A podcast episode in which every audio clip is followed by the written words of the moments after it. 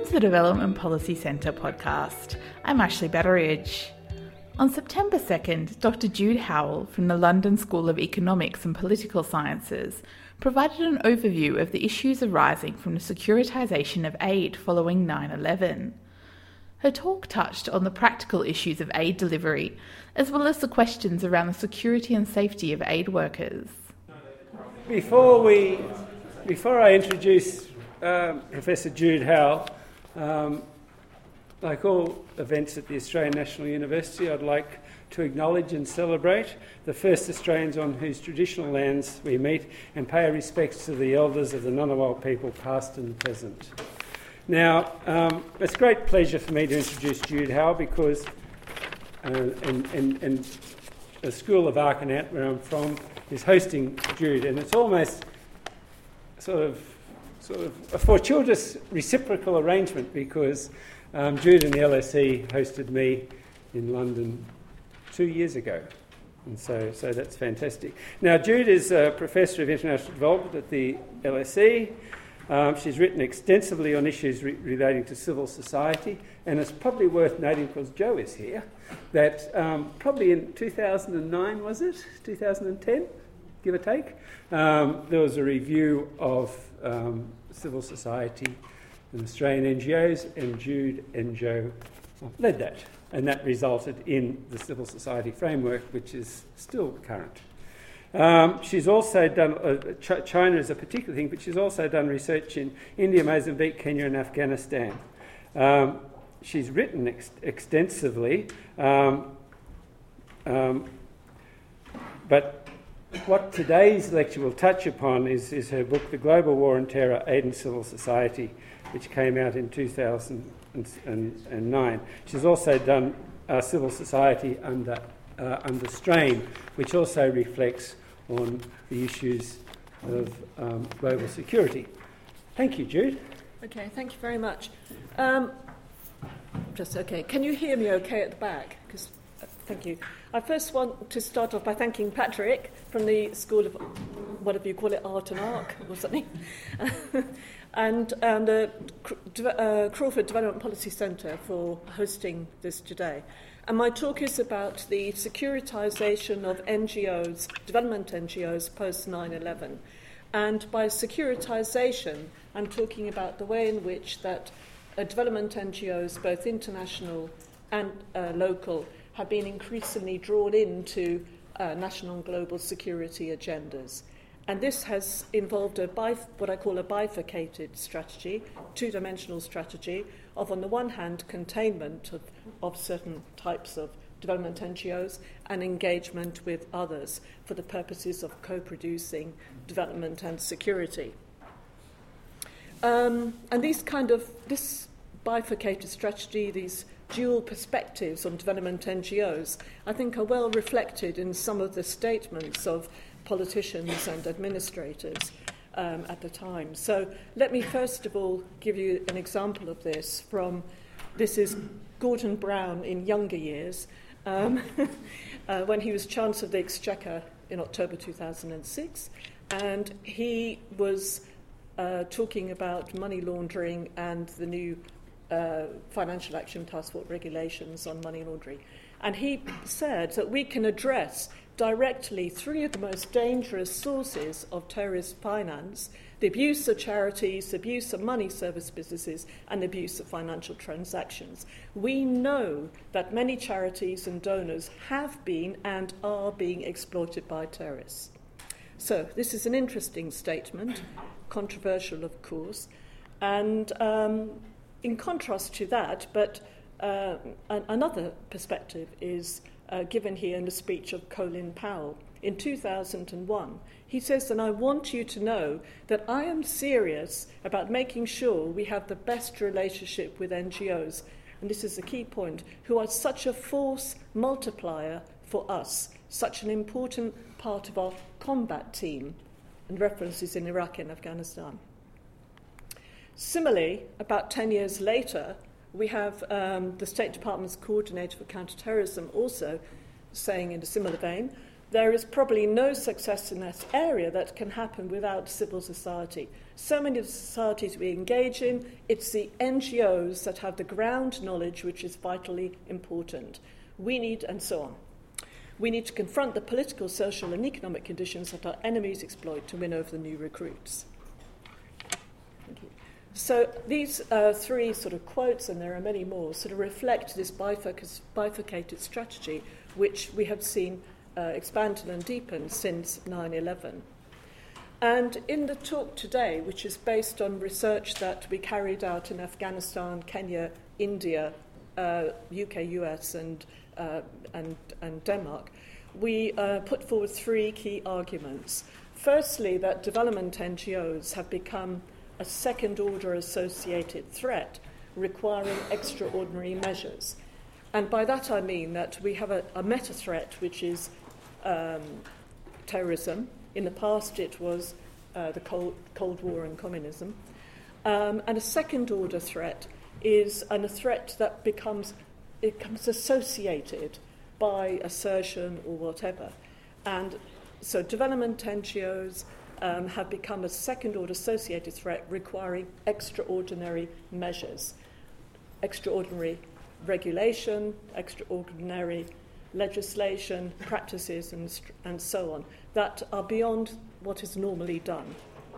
The second point that we make in our research is that securitizing an issue involves not just negative repressive measures. So the story is not that, oh my goodness, development NGOs are all being repressed all over the world. It's not that. It's, um, but that also there are positive and inclusionary measures. And this is well reflected in the strategy of engagement. Um, thirdly, that the strategies of containment and engagement evoke a wide spectrum of responses from NGOs, which is not surprising. Um, and I think it raises a whole lot of issues and dilemmas for NGOs as well, which I want to touch on at the end of the talk.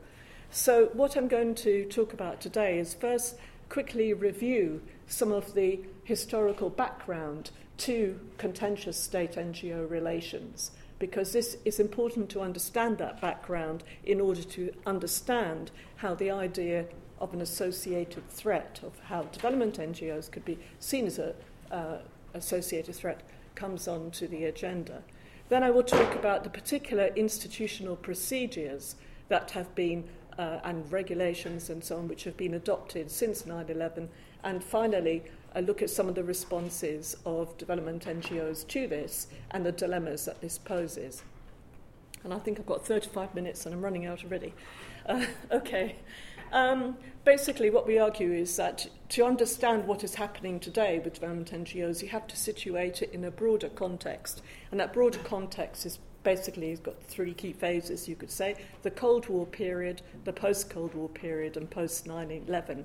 And actually, in all three periods, we see a strategy on the part of uh, governments of containment and engagement or development NGOs um, for different purposes. So, if, um, t- for example, in the 50s, 60s, 70s, and during the Vietnam War and so on, the um, Australian Colombo Plan for Economic Technical Cooperation was an attempt to counter terrorism in uh, newly formed post colonial states in Southeast Asia by um, raising li- living standards and therefore removing the conditions which might be attractive to people to support uh, communist uh, forces.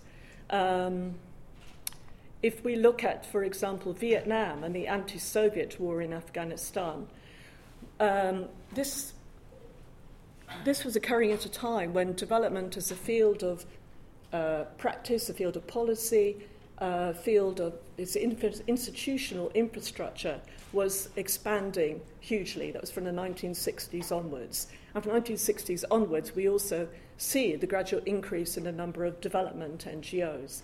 So, for example, in Vietnam, um, it has been documented um, by various authors that um, the uh, organizations like CARE and uh, the Catholic Relief Services were deployed by the US government in delivering food aid to South Vietnamese forces. Um, at the same time, in hopping later on towards the anti Soviet struggle um, in Afghanistan in the 19, uh, 1980s, again, uh, the work of ba- uh, Helga Baitenmann, for example, draws attention to the way that cross border development NGOs in Pakistan and Afghanistan uh, were used to channel uh, resources to um, anti Soviet uh, commanders in Afghanistan during the 1980s. Um, and of course, this was not without controversy. As um, in fact pointed out by Patrick in his own writing, ACFID was uh, reluctant to, um, to w- w- without conditions, fully support um, to provide aid to um, South Vietnam, um, but made it a condition that it would only do this if there, was, if there were no links to the military in doing so. Um, and of course, NGOs have different perspectives on this as well. Um, Helga Baitenmann works uh, points out there were that actually some of the uh, NGOs that were involved in the um, relief and development efforts in the post in the Soviet period in Afghanistan uh, were very actually clear about their political interests and had actually a history of working in uh, contexts such as El Salvador um, in delivering aid and development for the purposes um, of um, anti communism. But at the same time, during that period, as we all know, um, there was also um, attempts to contain those uh, development NGOs from supporting uh, communist objectives. So, for example, um, any um, uh, development NGO that received federal funds could not provide aid in Cuba, North Korea, or North Vietnam. Now, that, it's interesting to point that out because we see a similar uh, strategy later on in post 9 11.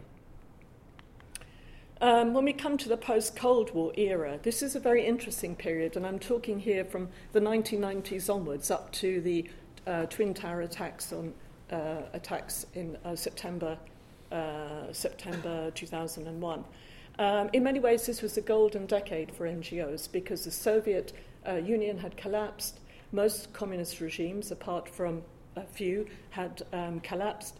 Um, and this um, then heralded a, a context of uh, promoting democracy, pr- promoting liberal democracy, promoting liberal values, and promoting a governance agenda in development. And it was in this context of a good governance agenda, which celebrated also the role of civil society in process of development as being very important for advancing democratization and also for dealing with poverty reduction.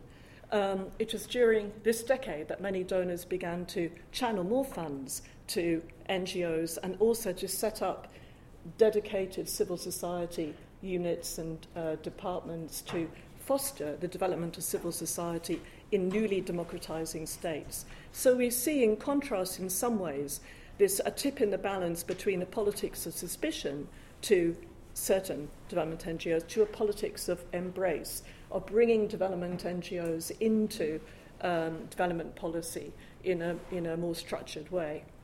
Um, at the same time, NGOs were, of course, extending uh, their own work into conflict prevention work, security sector reform, and transitional justice, just as the UN too was changing um, its, uh, expanding its role in the post Cold War era.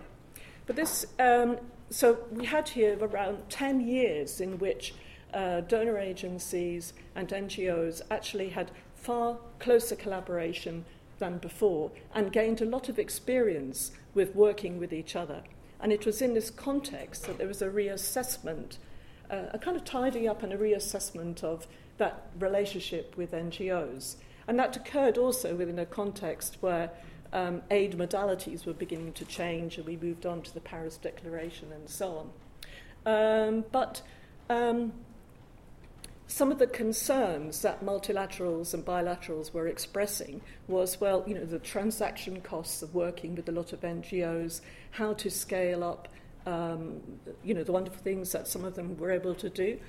Um, but there are also concerns about issues of accountability, uh, transparency, and with the increasing number of accredited organisations going to the non governmental parallel summits, uh, there were concerns within the UN about representativity. Who exactly did some of these organisations represent? So there was a kind of tidying up and a rethinking, and you know maybe just reflect a bit on ten years of experience and how can we do this uh, better. Um, now, it was at that juncture that the attacks in New York took place, and President Bush launched uh, the War on Terror. And I think that's very important because um, we, without understanding this whole background, it's difficult to understand how it is that um, people could be persuaded, or, or an attempt was tried to persuade people that um, NGOs were perhaps a, an associated threat in terrorism, particularly because they might be vulnerable to abuse by terrorist organizations. So there was a kind of a shadow of suspicion and mistrust cast over development NGOs. And NGOs became associated as a second order threat in the struggle against terrorism. Um, that means they're not the direct. The direct threat is a terrorism. Second order threat is something that's associated with it, with that. Um, so NGOs once again become positioned as subjects of surveillance and as adjutants or assistants in co producing security and development. Um, what do we mean? Uh, well, to do that, I, I, gave some examples of the kind of statements which begin to uh, link NGOs with uh, terrorism or to cast doubt upon their potential uh, abuse by terrorist organizations. But you also that's a discursive side, which I'll also give some more examples of in the development field. But this um, strategy is, has also been institutionalized uh, through extraordinary legal and regulatory measures um, and institutionalized in practice through hearts and minds work, both in complex situations and the related um, anti radicalisation, anti extremism work, both domestically and externally.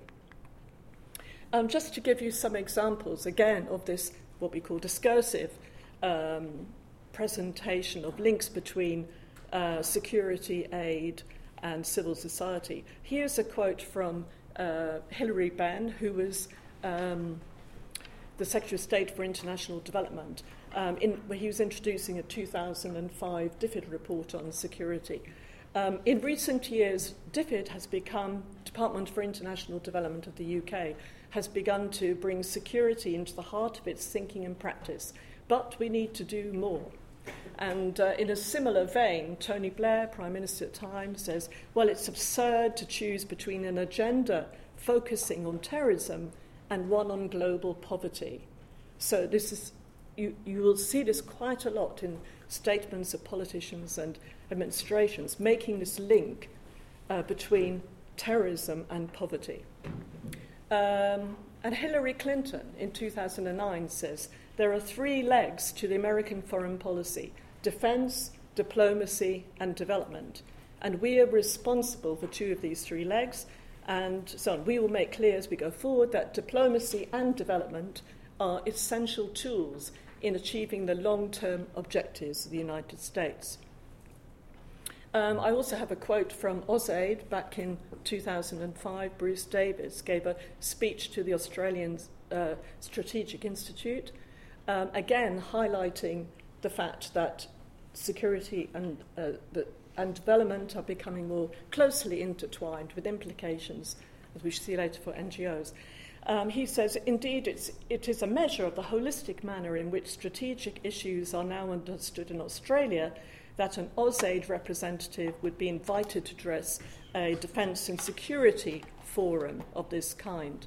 It wasn't too long ago that aid and development lay firmly on the periphery of serious considerations of Australia's security and strategic interests. I think that's interesting Aid was often regarded as a somewhat ill defined process of doing good, a process which had little tangible impact on the strategic environment. These, an important point, these times are now over.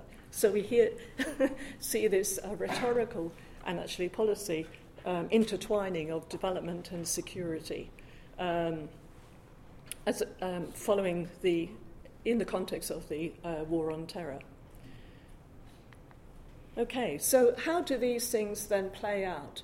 Um, when you securitize an issue, that involves introducing extraordinary legal and regulatory measures. And of course, you also have to persuade people that you need to do this. So, hence, climate of fear is, becomes very important in trying to do that.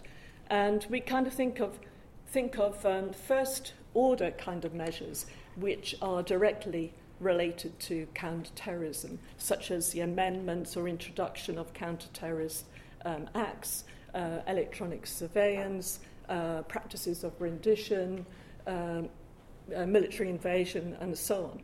And then we have also ex- a set you could call, call them second order kind of measures, which percolate into the fabric of different policy areas and institutions. So, what I mean there is, for example, if you look at education, or you look at asylum policy or immigration policy, or if you look at uh, policy towards um, NGOs, you'll begin to see how terrorist I- I- issues begin to percolate, percolate into the policy and practice of these organizations, uh, of these different fields. Um, so, the kind of issues, the kind of measures I, I thought I'd pick out to have a look at, um, the extraordinary legal and regulatory measures include the lists of terrorist organizations. Um, of course, there were lists before, but these have been expanded, and a special category of uh, terrorist organizations was introduced after um, 9 11. Um, and the complicated thing with these is that um, different countries, the US has its own list, the UK has its own list, the EU has its list, the UN has its list. They don't always overlap. So, for example, in the US, the uh, inter uh, International Palestinian Relief and Development Fund is a designated terrorist organisation. In the UK, it is not. But the UK, of course, came under pressure to actually almost prove it wasn't. So the Charity Commission, which is the main regulating body for charities in the UK, uh, did three investigations um, of Interpal over a number of years um, to examine whether or not Interpal had any um, connections with terrorist groups or not, and it did not find any evidence to support that. Uh, though in the third investigation, they found that there was a connection of one of the trustees with an organisation called the Union of the Good, which uh, was a listed organisation, and so they were recommended to withdraw any uh, connection to that union of the good. Um, the, a, a second very important legal regulatory measure in the United States is the Patriot Act that was introduced by George Bush. And what's relevant here is the material support clause, which is particularly problematic for NGOs because it makes it illegal and criminal to provide any support to terrorist groups and that includes intangibles such as technical assistance, um, advice, um, education, and so on. So there's a well known, well documented case study of a group called the Humanitarian Law Project, which had been providing um, advice to the Kurdish Workers' Party and Tamil Eelam Party at the time to, um, to help them sort of find ways to, to resolve the conflict.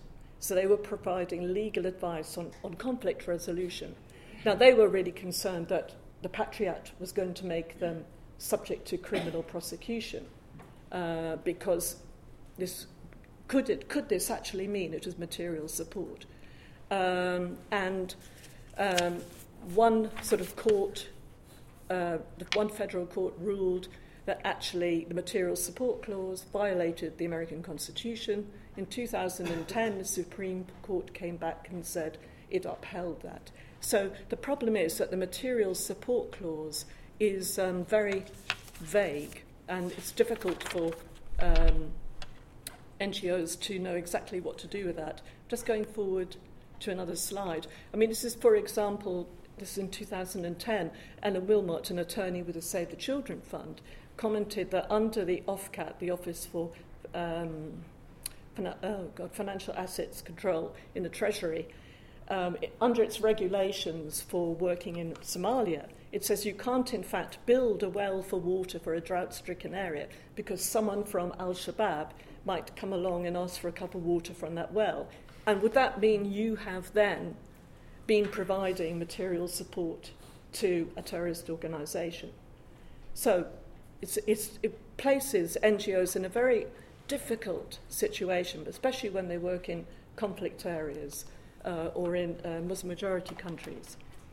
Um, the third dimension of this is the FATFA Special Recommendation 8, uh, the Financial Action Task Force, which is um, deals with money laundering, anti-money laundering regulation. They introduced a new rec- recommendation um, after the 9/11 attacks, uh, requiring that charities and money service agencies um, and universities should be um, subject to anti money laundering regulations. So they were asked to up their, um, banks were asked to check the transfers of um, charities, of uh, money service agencies, and universities to ensure that money laundering did not occur.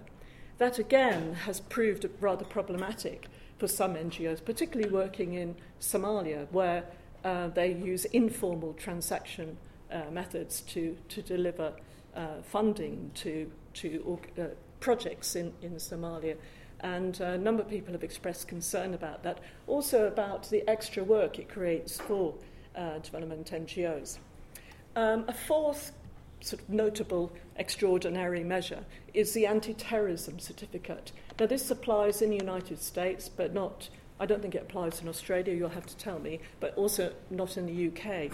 But it means that anybody receiving US funds working abroad has to sign an anti terrorist certificate saying that none of the money is being used by um, terrorist groups, and that none of your staff members or relatives of your staff members have any links with terrorism.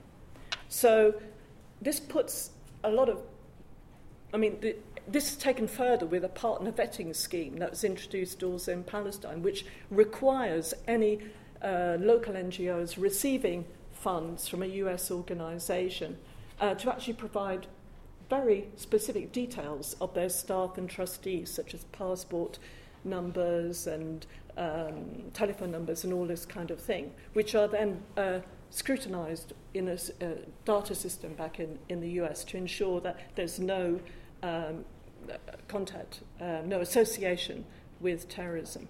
Um, okay, let me just go on a bit. Yeah.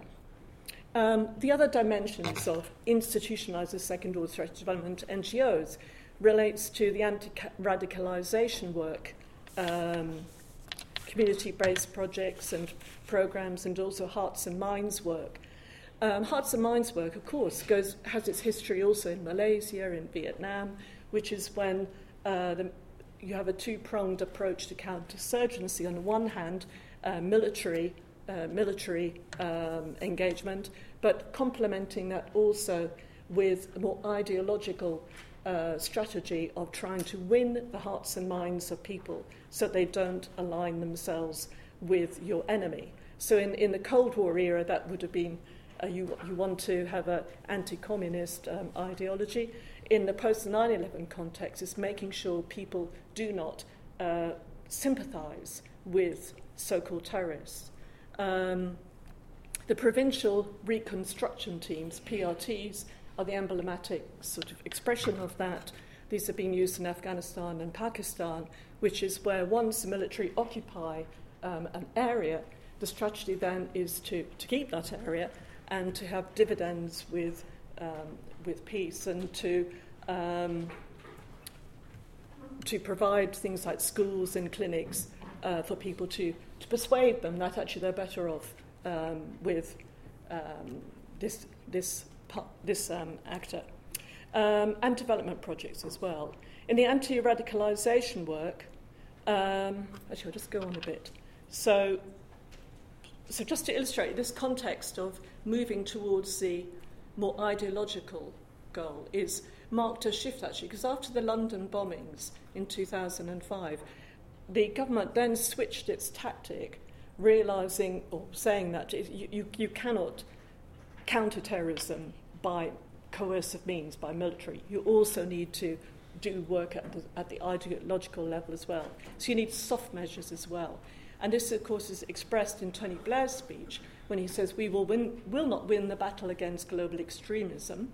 And note here, the UK government also dropped the, the phrase of the war on terror thereafter, stopped talking about that, and uh, shifted to using phrases such as violent extremism or global extremism. And unless we win it at the level of values as much as force. So, these are some examples of hearts and minds um, activities in Afghanistan, um, the building of schools and clinics in Afghanistan. There's recently been a report issued um, critical of the kind of quick impact project, projects that have been done by the military in particularly in Afghanistan, uh, because the, the, difficulty now for the Afghan government as uh, aid is with, um, as sorry, as military withdraws, is how to maintain all of these schools and clinics which are being built. Um, so that they are now being sort of cut back as a result. Um, yeah, so part of the Hearts and Minds Group's work is also about anti radicalisation activities. And um, in the UK, this perhaps the emblematic programme of that is the Prevent programme, which is set up under the Labour government, uh, which basically uh, gave money to the Department of Communities and local government to s- sponsor projects in Muslim dominated communities in the UK. Um, for the purposes, well, it's disputable what the purposes are anyway, but, um, but anyway, to, to bring sort of Muslim, to give uh, resources to Muslim communities, to um, counter in some way more radical views in the community and give support to moderate, uh, um, in inverted commas, Muslim members of the community. Um, so, UK government official we talked to in Kenya was it's quite, quite interesting because what you see is this merging together the ideas of Islam and terrorism, and therefore Muslim communities become come under suspicion, which is is is is problematic. Uh, so he said, well, if you look at the engagement of donors with Muslim civil society, it's much greater now in 2007 than it was before, and this is because of 9 11. We're not doing the same with Hindu groups or Buddhist groups. Uh, we wouldn't engage with Muslim groups as we're doing if it wasn't because of Islamic extremism. Um, and similarly, an EU official we interviewed in Nairobi said, well, why do we really want to engage in Muslim communities? It's because of ter- uh, the threat of terrorism. Um, but this hearts and minds work and anti radicalisation work creates lots of dilemmas as well for community organisations and local and international um, NGOs. Um, just to highlight some of these, one of the problems is when the military starts doing development and the military go in using civili- civilian vehicles, civilian uh, dress, and so on. It's confusing for local populations. Um, as an NGO worker in, of a said in Kabul, the presence of military actors in the provision of humanitarian assistance endangers our relationship with communities. Military personnel providing relief blurs the line since communities can't tell the difference between who is military and who is an NGO. And what um, development NGOs are worried about is their own aid workers being attacked because they seem to be aligned with the military um, and the um, incumbent government. Um, so, and it's, it's problematic. Like another, this is a director of a women's um, NGO in Herat, um, who said, Well, we're a bit afraid of linking with the provincial reconstruction team. If we bring them to our awareness programs, people would be quite worried uh, why they're sitting with people with guns. So, Right, to I'll move on to the third part of the talk before I finish off soon. I've got five minutes. Is the responses of development NGOs, society actors to this? Because this, I think, is very interesting and, and really uh, draws out some of the dilemmas and contradictions. Um, if, if we look at what happened, re- first of all, in Europe um, and in the United States, initially in the, in the early years, it was mainly human rights groups and Muslim leaders, community leaders, human rights activists, anti war protesters who began, who challenged really what the government was doing with the extraordinary legislation um, and pointed out what the potential concerns were of these. So, mainstream civil society was actually quite quiet in their reactions um, until mainly be, partly because they weren't feeling themselves the impact of some of these regulations. So, for example, the, the seven charities that, and foundations that were placed on the uh, newly uh, cat- new category of designated organisations in the US were all Muslim organisations, and yet it, the mainstream NGO actors didn't want to really acknowledge or take up the issues that they were facing. Um, and it was only when the legislation or, or, certain regulations began to hit them, such as the US voluntary guidelines for non-profit sector in 2005, or in the UK, when uh, Gordon Brown introduced uh, um, the uh, report on charities and counterterrorism, that they sort of finally began to get their act together to, to look at this more closely. So there, it's an interesting process, and it raises a lot of questions around the impact of government funding um, on NGOs, um, their willingness to speak out. Um, but since then, there's been a lot of you know, very positive activity undertaken by development NGOs. There have been new NGOs set up to monitor the impact of counter-terrorist legislation, like the Charity and Security Network in the uh, US. In um, the, the, in Europe, there's been uh, the Humani- Humanitarian Forum was set up to uh, to increase awareness and knowledge of Muslim charities and to assist with um, improving the procedures of transparency and governance in Muslim charities so they could sort of armour themselves uh, better against some of the um, effects of the uh, climate and the uh, legis- uh, regulations. Um, but I think this raises a whole lot of questions for civil society actors.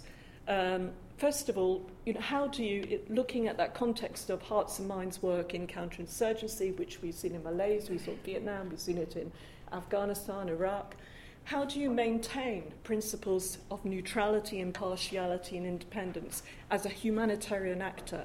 It's very difficult, and it invo- clearly will involve a lot of compromises. And, and what to do if you're approached to become involved in uh, military agendas. And from our interviews in Afghanistan, it's clear that there's a range of different views and responses amongst NGOs. Some have no problem cooperating with military and see it as pragmatic, best thing to do. Others are fiercely resistant. Um, the second thing is how do you maintain the trust of partners when you're under pressure to comply? You've got to comply with this anti terrorist certificate, uh, partner vetting. What do you do? Because your partners are how do you say to your partners that you've been working in the field with for ages, well, you know, I'm sorry, but we're going to have to check all the staff in your organisation. Please give us all the details so we can cross check with our security databases. Uh, so it's, it's, it's problematic. The third point I want to make is I think it raises issues around solidarity because the slowness of the mainstream uh, voluntary sector, non governmental sector, to actually sort of assist or look more closely at the effects of the uh, extraordinary measures on uh, Muslim organizations suggests that, well, really, you know, they didn't really see Muslim community groups or Muslim organizations, Muslim charities, as part of their world. So you've got to ask yourself, well, everyone's talking about civil society, but how were these actors within civil society seeing each other? Um, two more points. How do you engage with security agendas in a way that doesn't compromise your priorities, values, and independence? I think that, that's also very important. And the last question, which, and I think it's the hardest, what do you then do with the scaffolding of measures targeting uh, charities, NGOs, non-profits that are in place? They are in place now. You know, what, what ca- should they be removed? Perhaps they won't be applied and they become dormant, and that's fine. But they can always be resuscitated to be used again. Should the voluntary sector, should non profits, should NGOs be actually looking closely at this and saying, well, actually, these times, the there's no need anymore for extraordinary, extraordinary measures and legislation. Surely these should be removed. Um, and I want to leave you with that thought. Thank you.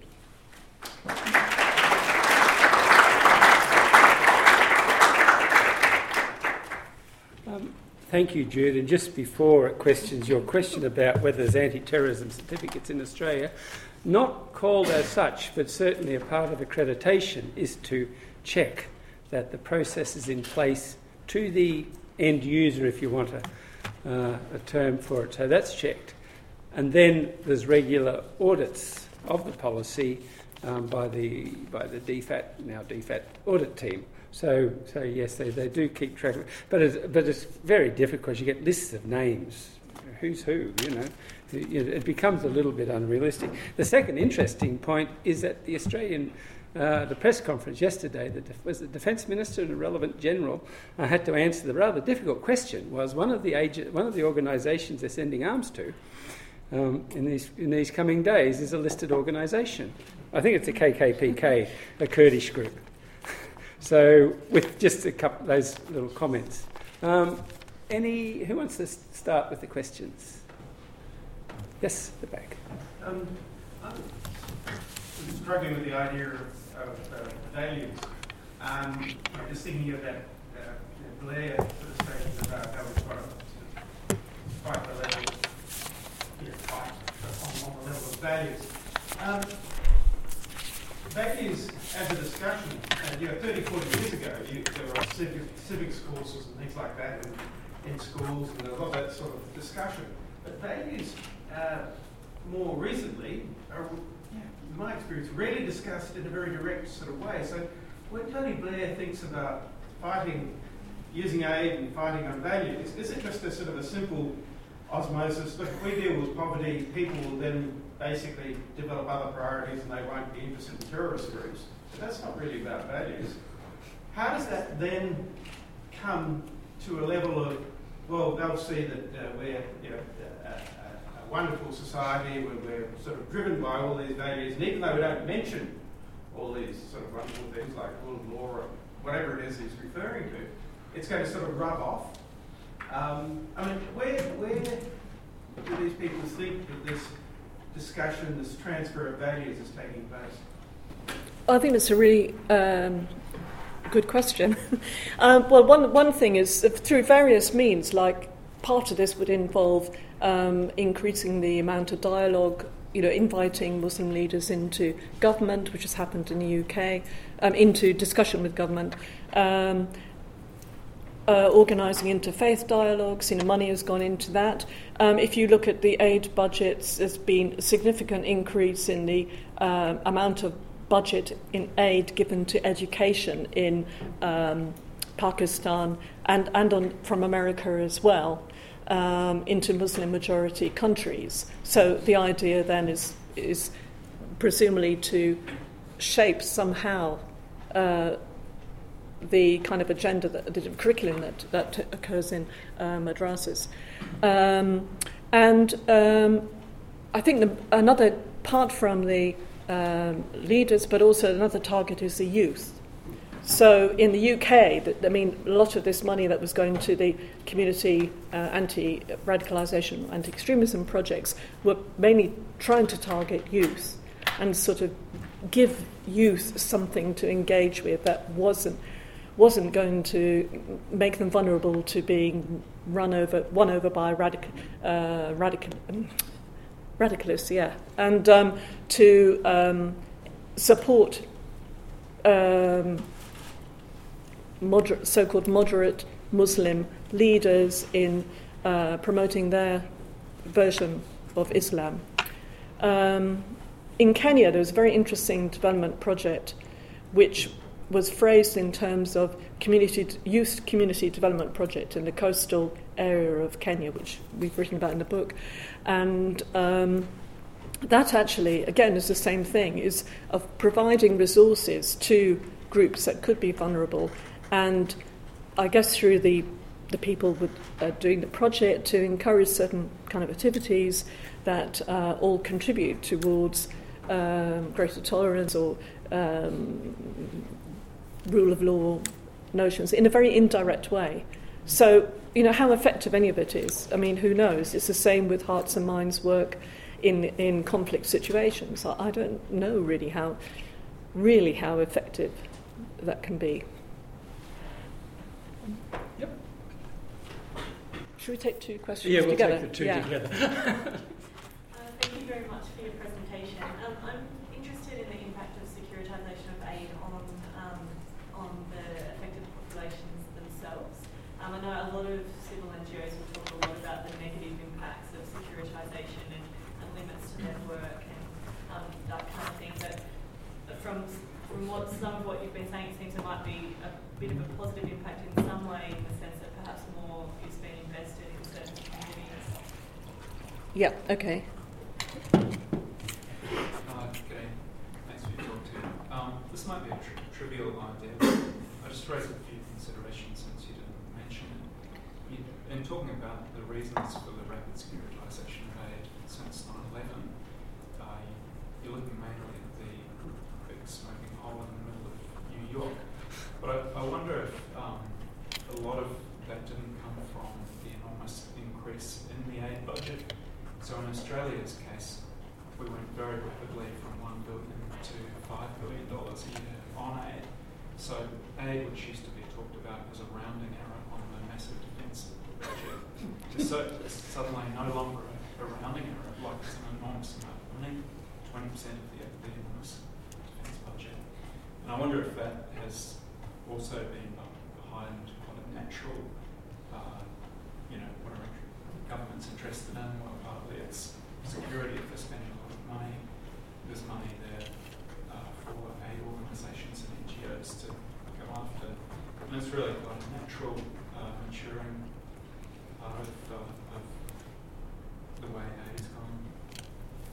Yeah, okay, thank you. I think your, your question about affected populations is very pertinent, which is why at the beginning of the talk, uh, I talked about it being not only about repression and exclusion and this, but it's also positive and uh, inclusionary in the sense that we have seen a huge increase in the amount of resources going, for example, in, at the community level in, um, in the UK, which, and uh, greater attention being paid to, to the uh, any specific issues in those communities than before. Uh, also, a, good number of the um, Muslim charities have benefited considerably, and Islamic Relief has uh, received a lot of money. Uh, in, uh, Islamic Relief in the UK has received, you know, considerable funding and support from DFID. Um, so there have been benefits as well. Um, so the story is not all negative at all. Um, on, on, in terms of yeah, yeah, I can see what you mean because aid is more important. I mean, I think what is is bigger and there's more funding in it, and actually you have these tensions as well between. Well, I shouldn't say that. I mean, in the UK, you know, between Foreign Office and military and development. I mean, because they were all sort of brought in to work together in this counterterrorism agenda, and it sets up all kinds of tensions around how you do things and funding and this, that, and the other. Um, I mean, I, what I think is very interesting about, like any any kind of discourse, this whole argument about poverty and terrorism, about which there is little evidence. But actually, also, development organisations are also quick to make use of that as well, because it's a way of justifying your existence and ensuring you get increased fun- funding.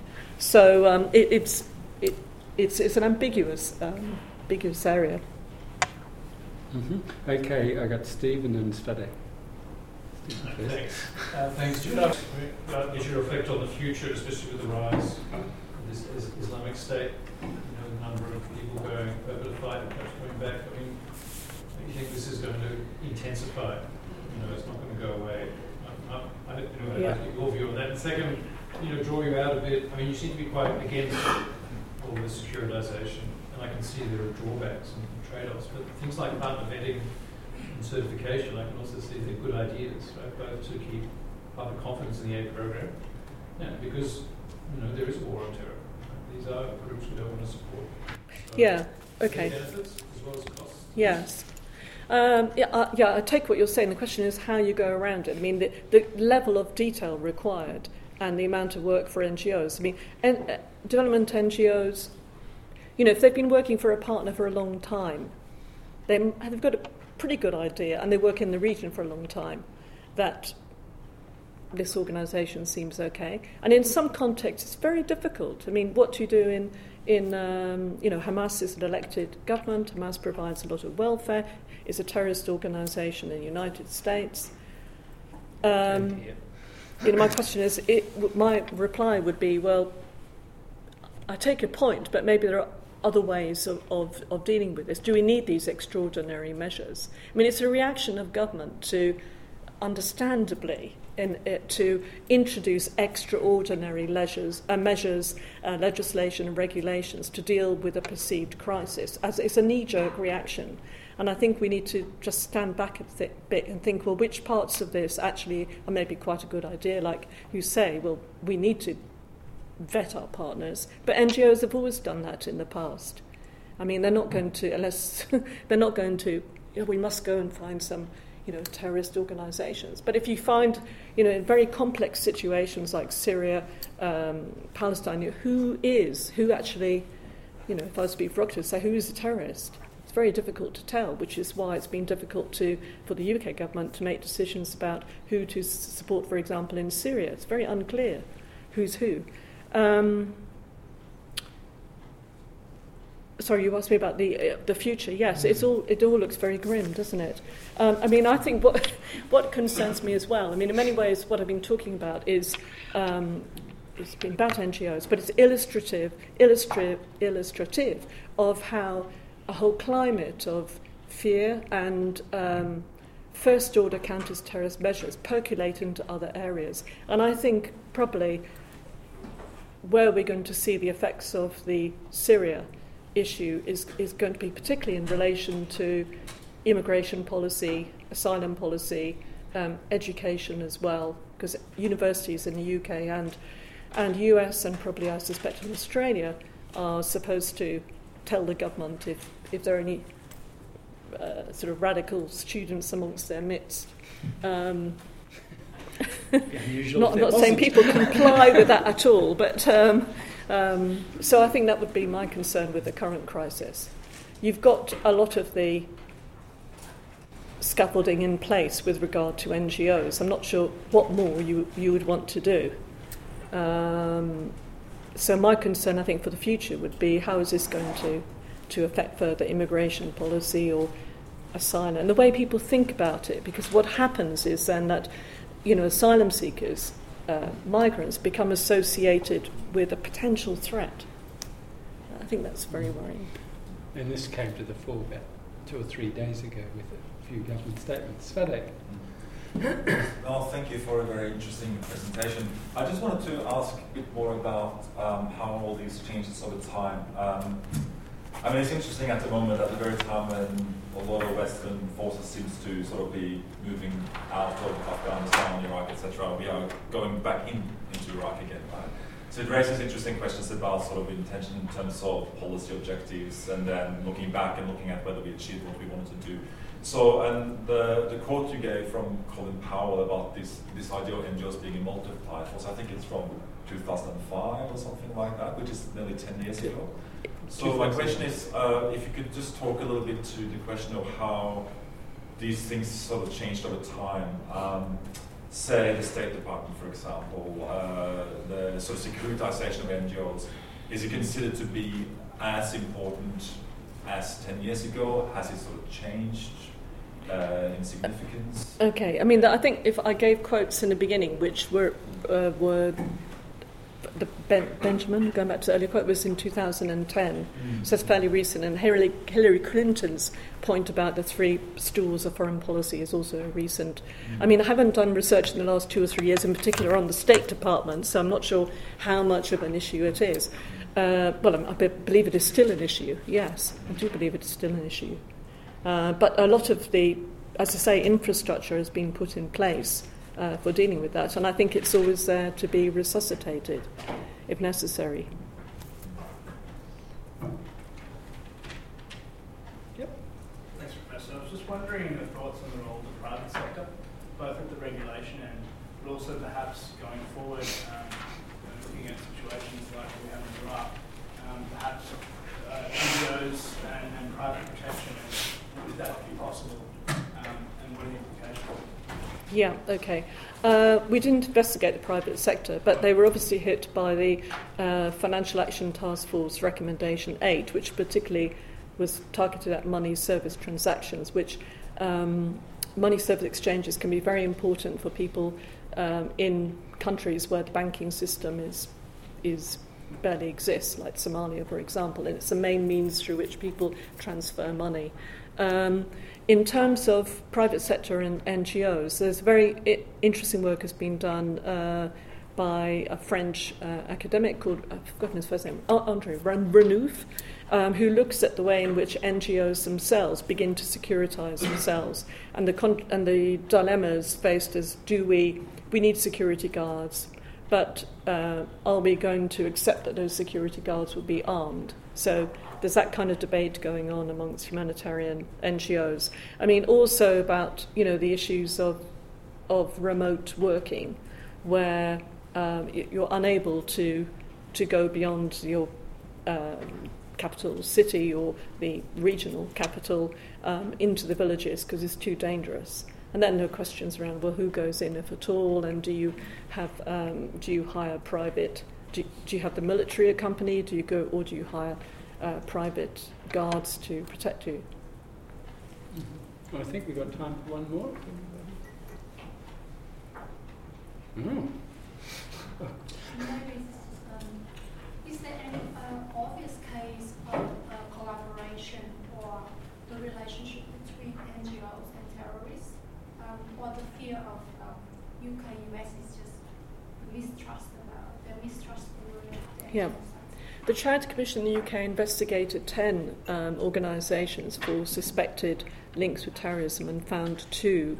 Uh, that one was the um, uh, Tamil Relief Organisation in the UK, and the second one was uh, the Finsbury Mosque in North London, which is now cleared. But um, so those two were identified as having a, a links to terrorism. There are lots of accusations.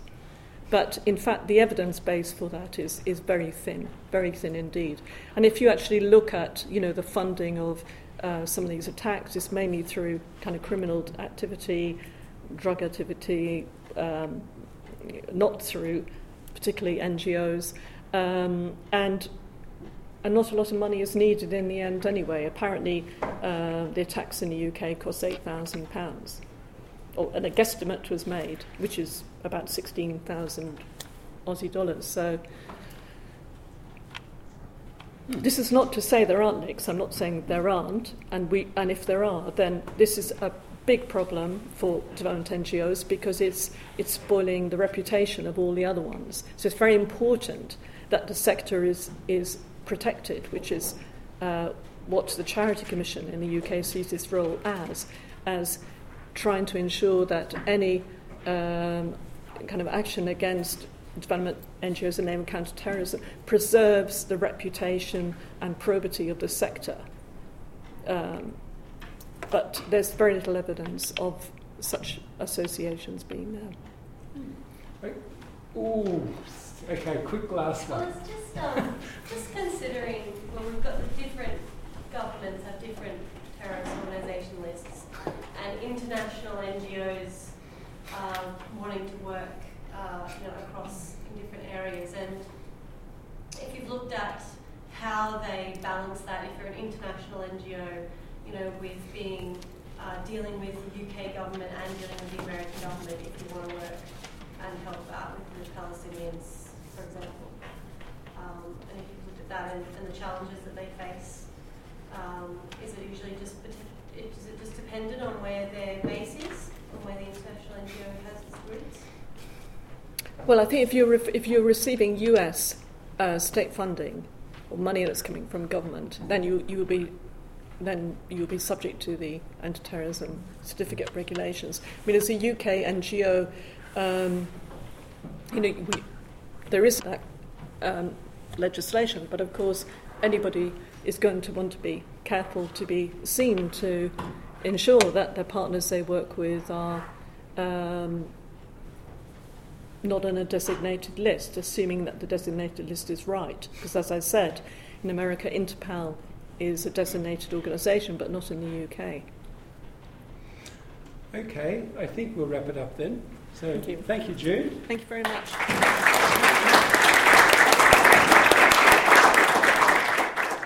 You have been listening to a podcast from the Development Policy Centre. For more information on our work, visit our website at devpolicy.anu.edu.au. To join the conversation on Australian aid, Papua New Guinea and the Pacific, and global development policy, visit our blog at devpolicy.org. At the blog, you can also sign up to our newsletter for all the latest updates or connect with us on social media. Thanks for listening.